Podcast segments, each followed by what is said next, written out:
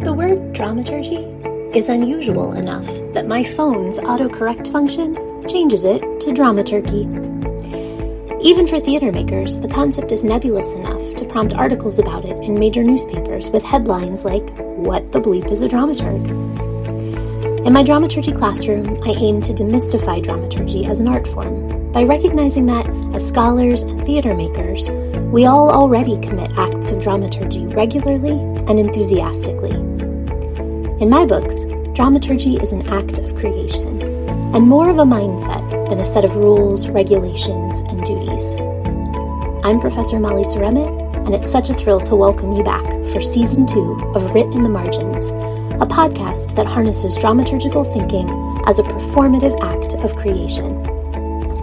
This podcast was conceptualized, researched, written, produced, and realized by the graduate students in the Shakespeare and Performance program at Mary Baldwin University.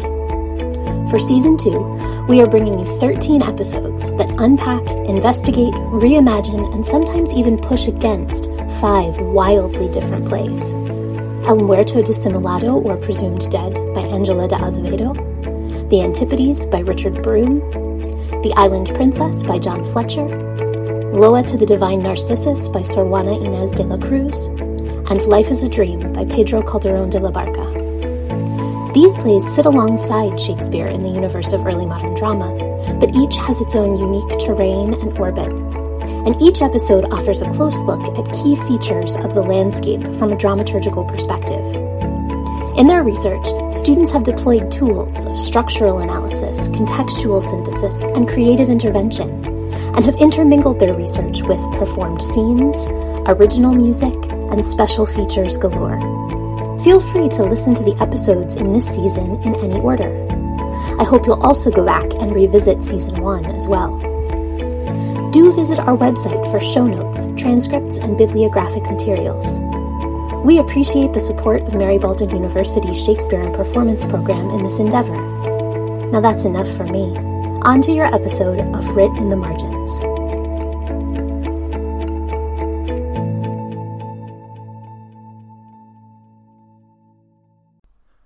Hi, I'm Cole Metz, And I'm Keith Taylor. and today on Writ in the Margins, we're going to talk about the story of a rural community full of angry peasants, an evil commander, and acorns.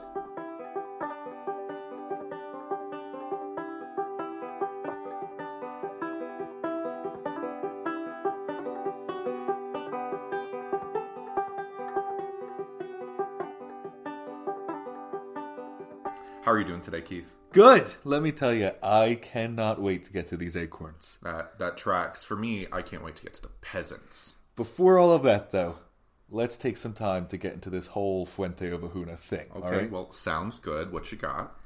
Well, to start, these days, Fuente Ovejuna is a name familiar to anyone studying theater. Though written in Spanish more than 400 years ago, Fuente Ovejuna is considered a gem of the Spanish Golden Age and a mainstay in world theater history. Though the play is now famous on its own terms, the name Fuente Ovejuna was famous in Renaissance Spain for an entirely different reason. In 1476, the small farming town of Fuente Ovejuna played host to a popular uprising, ending in a gruesome murder committed by discontented peasants. Though the play makes the case for its righteousness, and popular opinion tends to agree. Playwright Lope de Vega makes the play a story of two worlds. The first, rural Fuente Ovejuna itself, where citizens become revolutionaries, throwing off the tyrannical rule of Commander Fernan Gomez de Guzman. The second world is the powerful court of King Ferdinand and Queen Isabella, full of its own authority but distant from the realities of the town's exploitation.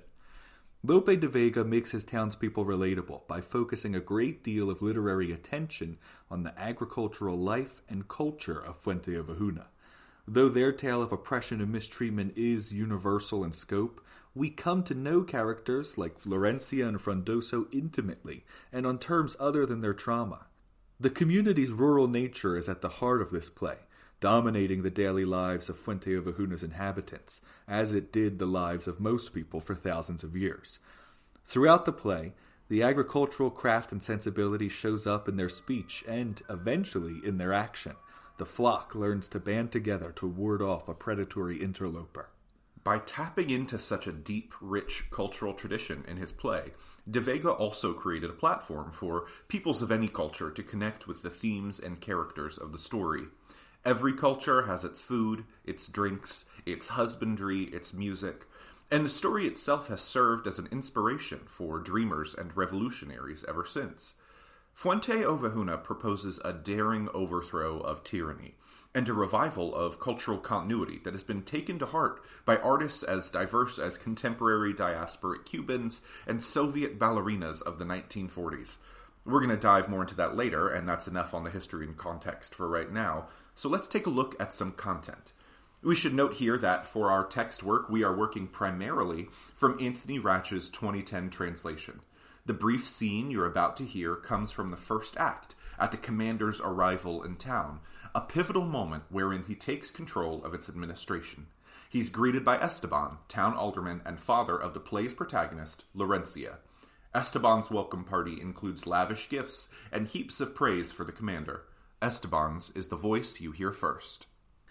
Fuente Ovejuna deems your presence here an honor and our own town council begs you to accept what seems no doubt a paltry offering conveyed by cart to one the village so esteems, and tendered in goodwill mid poles arrayed with ribbons, though the gifts themselves be small. To start, glazed earthenware our potters made, Next, an entire stock of geese. See all their heads protruding through the mesh to voice praise for your valor with their cackling call. Ten salted hogs, each specimen more choice, jerked beef, rich delicacies, and pork hides, which, more than perfumed gloves, make men rejoice. A hundred capons and plump hens, the brides of future widowed roosters of the same sort, dotting these lush fields are yours besides. You'll not fetch arms or horses for your fame, nor trappings here embroidered with pure gold, unless you take for gold the love you claim. And having said pure, may I be so bold as to suggest these wineskins hold such wine that winter soldiers scarce would mind the cold as they patrolled outdoors if they could line their stomachs with this, steelier than steel, for wine can cause the dullest blades to shine. I'll skip the savories and the cheese you'll feel most tempted by, except to say it's right that we should pay you tribute for our weal, and wish your household hearty appetite. For this, much thanks, good councilman. You may retire with all my best. Kind folk, I doubt not what you say. May God be with you. Singers, play our song of triumph once more, please.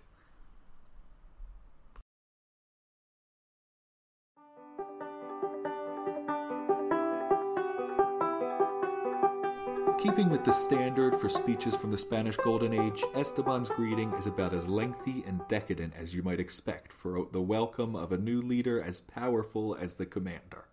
At times, the list feels like it has no end. He downplays at the start, of course, calling it a paltry offering, but the sheer numbers he goes on to say tell the opposite story.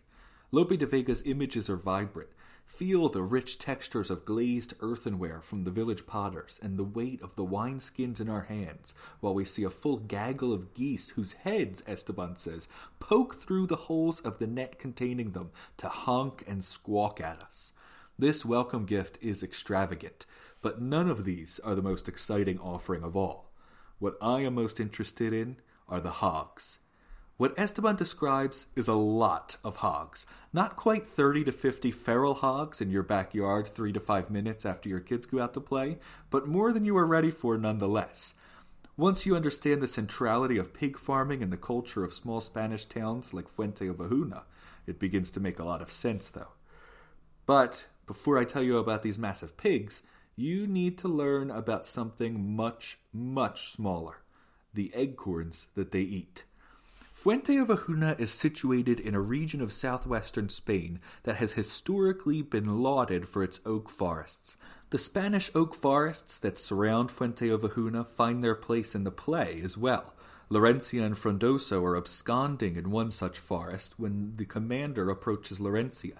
To save his hide, Frondoso hides behind a tree, probably one of these massive oaks, stepping carefully to avoid the loud crunch of acorns under his feet. Probably. These acorns are a key component in the lives of farmers, like the characters we see in the play. The Moors, during their conquest and occupation of Spain, not long before the events of this play, called the area Los Pedroches, the Plain of Acorns. Al Himyari, an Arab chronicler familiar with the region, wrote about the care inhabitants of this plain of acorns took to tend to the oak trees that produced this bounty of nuts. Around the world, people do not generally eat acorns, but these acorns of the Spanish woodlands are sweet enough to consume. Still, in times of desperation, locals eat a kind of porridge with acorns from this land.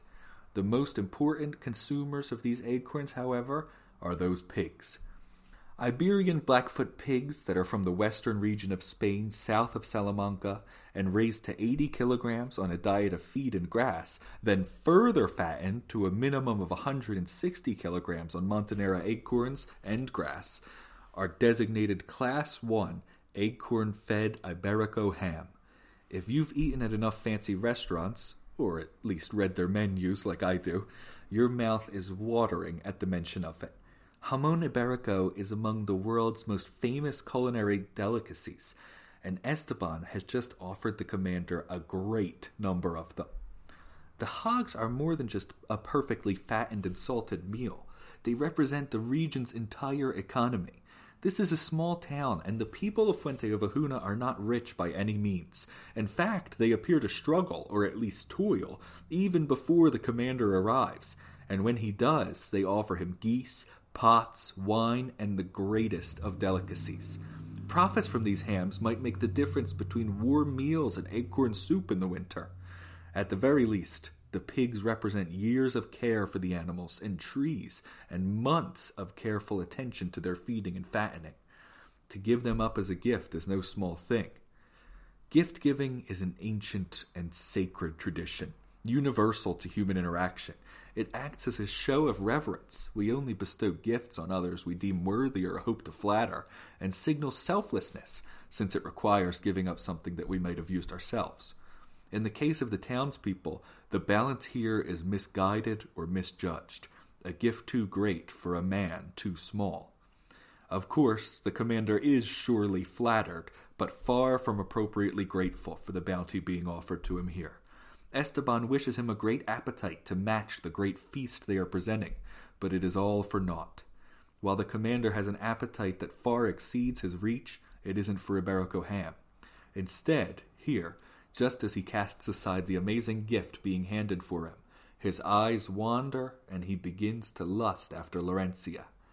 The significance of the train bestowed upon him might be lost to the commander, but readers and producers of Fuente Fuenteovejuna would do well to take time to consider the gravity of Esteban's offering. Wow, Keith, that makes a lot of sense. I never thought about some of that stuff. Uh, you mentioned the scene in the forest where the commander corners Laurencia, but Frondoso saves her with the commander's crossbow. How do you think this information about the acorns and rural life might find a place in a production? Well, to start, I think the picture of the forest itself oak trees, massive oaks and acorns covering the ground. It makes sense, and I sort of have this image of Frondoso skipping between clear spots on the ground to try to avoid crunching acorns as he tries to hide, uh, just to create a fuller picture of the world. But at the same time, I think it's important to keep the rural community in mind, especially for scenes like that, because once you do, the whole thing starts to feel a lot more like a fairy tale. The commander is this wolf that creeps into the safety of the farmland, and the sheep have to stick together to figure out how to survive. I, I think the rural community really informs some of these things and can find their way at least into the actor and director's mind in a production. Definitely, I agree. Uh, have you ever had Iberico ham before?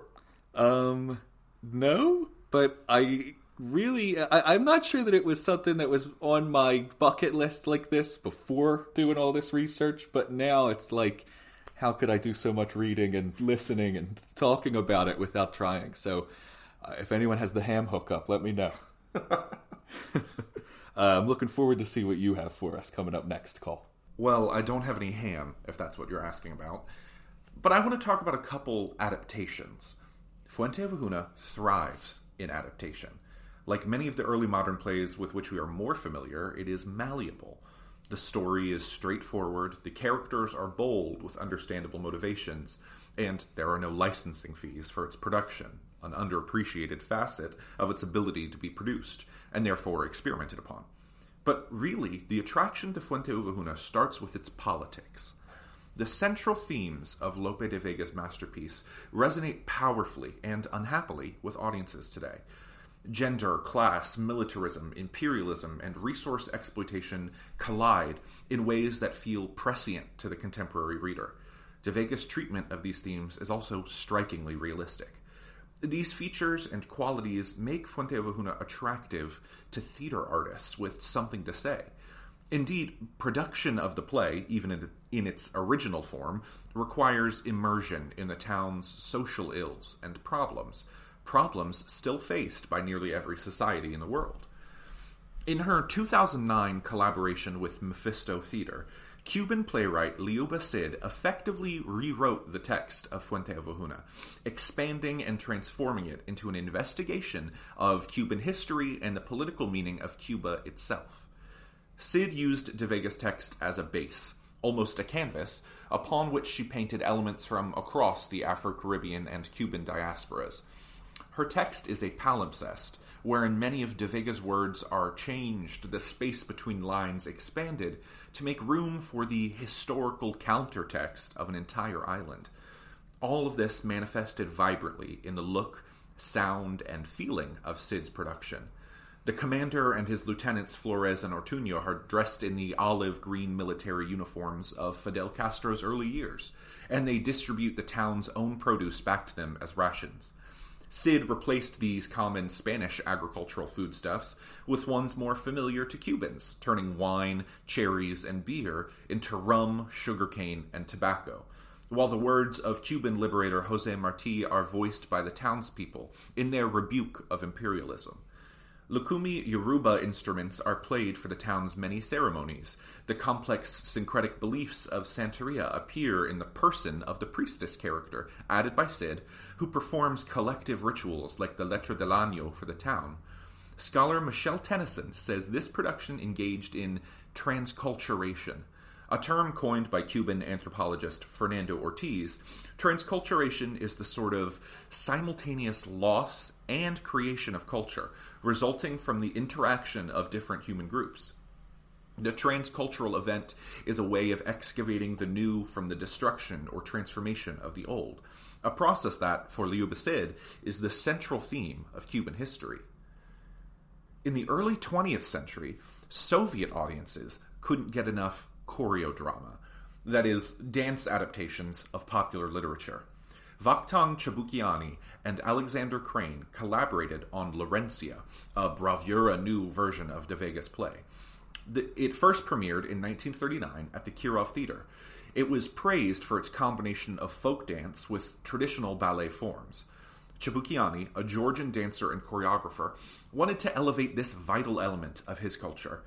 In Georgia, the country, not the state, dance is a very important tradition. Every region has a local form of dance, in which the performers wear unique historical costume to portray local stories and myths. For example, Khevsuruli is a famous mountain dance wherein two men compete for the love of one woman. She breaks apart the fighting by throwing her veil in between her suitors. While Laurencia did not originally include specifically Georgian dancing, Chabukiani's heritage is clearly at play via the inclusion of Russian folk dance elements and the notion of folkifying ballet itself. Georgian dance is frequently described in balletic terms, and performers oftentimes work in a physical mode that resembles pointe in ballet.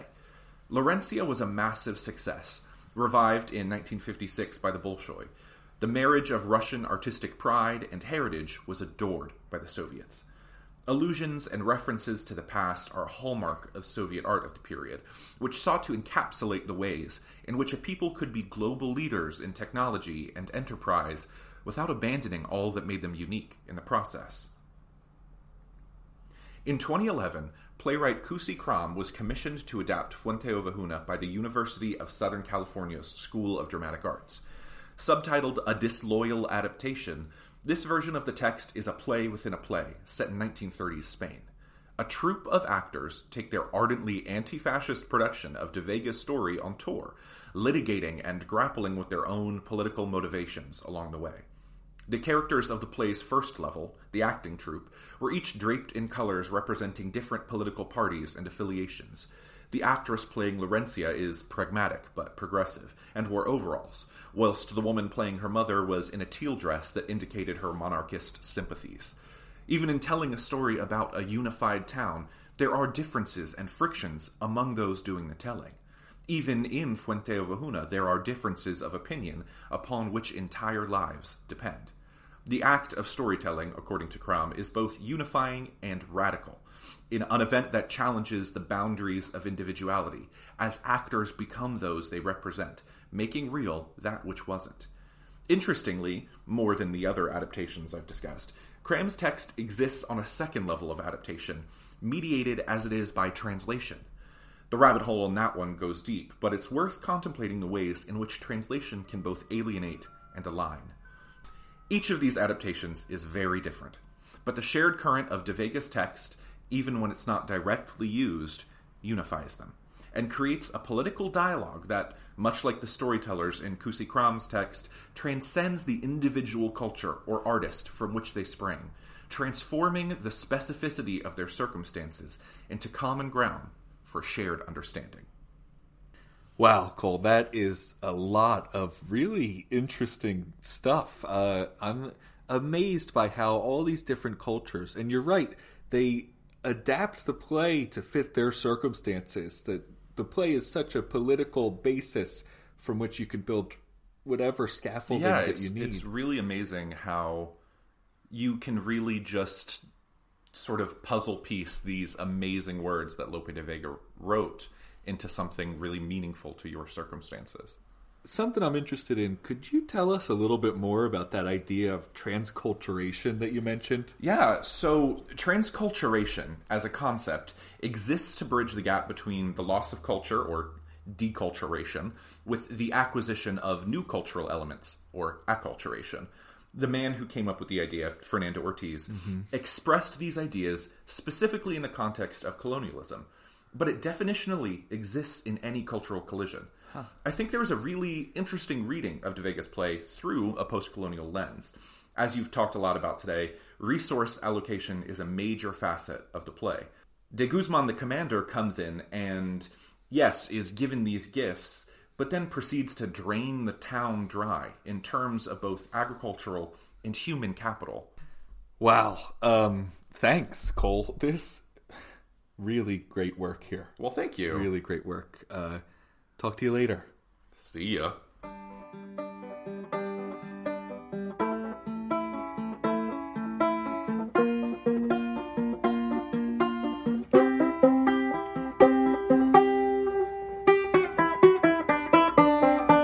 Extending gratitude to Professor Ali collaborators in this podcast project, and the entire Shakespeare and Performance program at Mary Baldwin University. Jordan Willis aided in the writing and research of this project and provided the banjo music you heard throughout. See our show notes for sources and further reading on the topics covered in this episode, and listen to our friends' episodes about Fuente Ovejuna and more.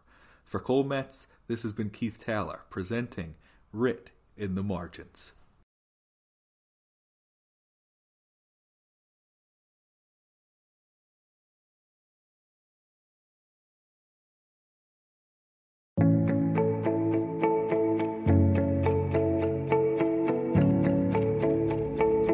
Thanks so much for listening to Writ in the Margins. On behalf of my awesome students, I hope you've enjoyed this episode.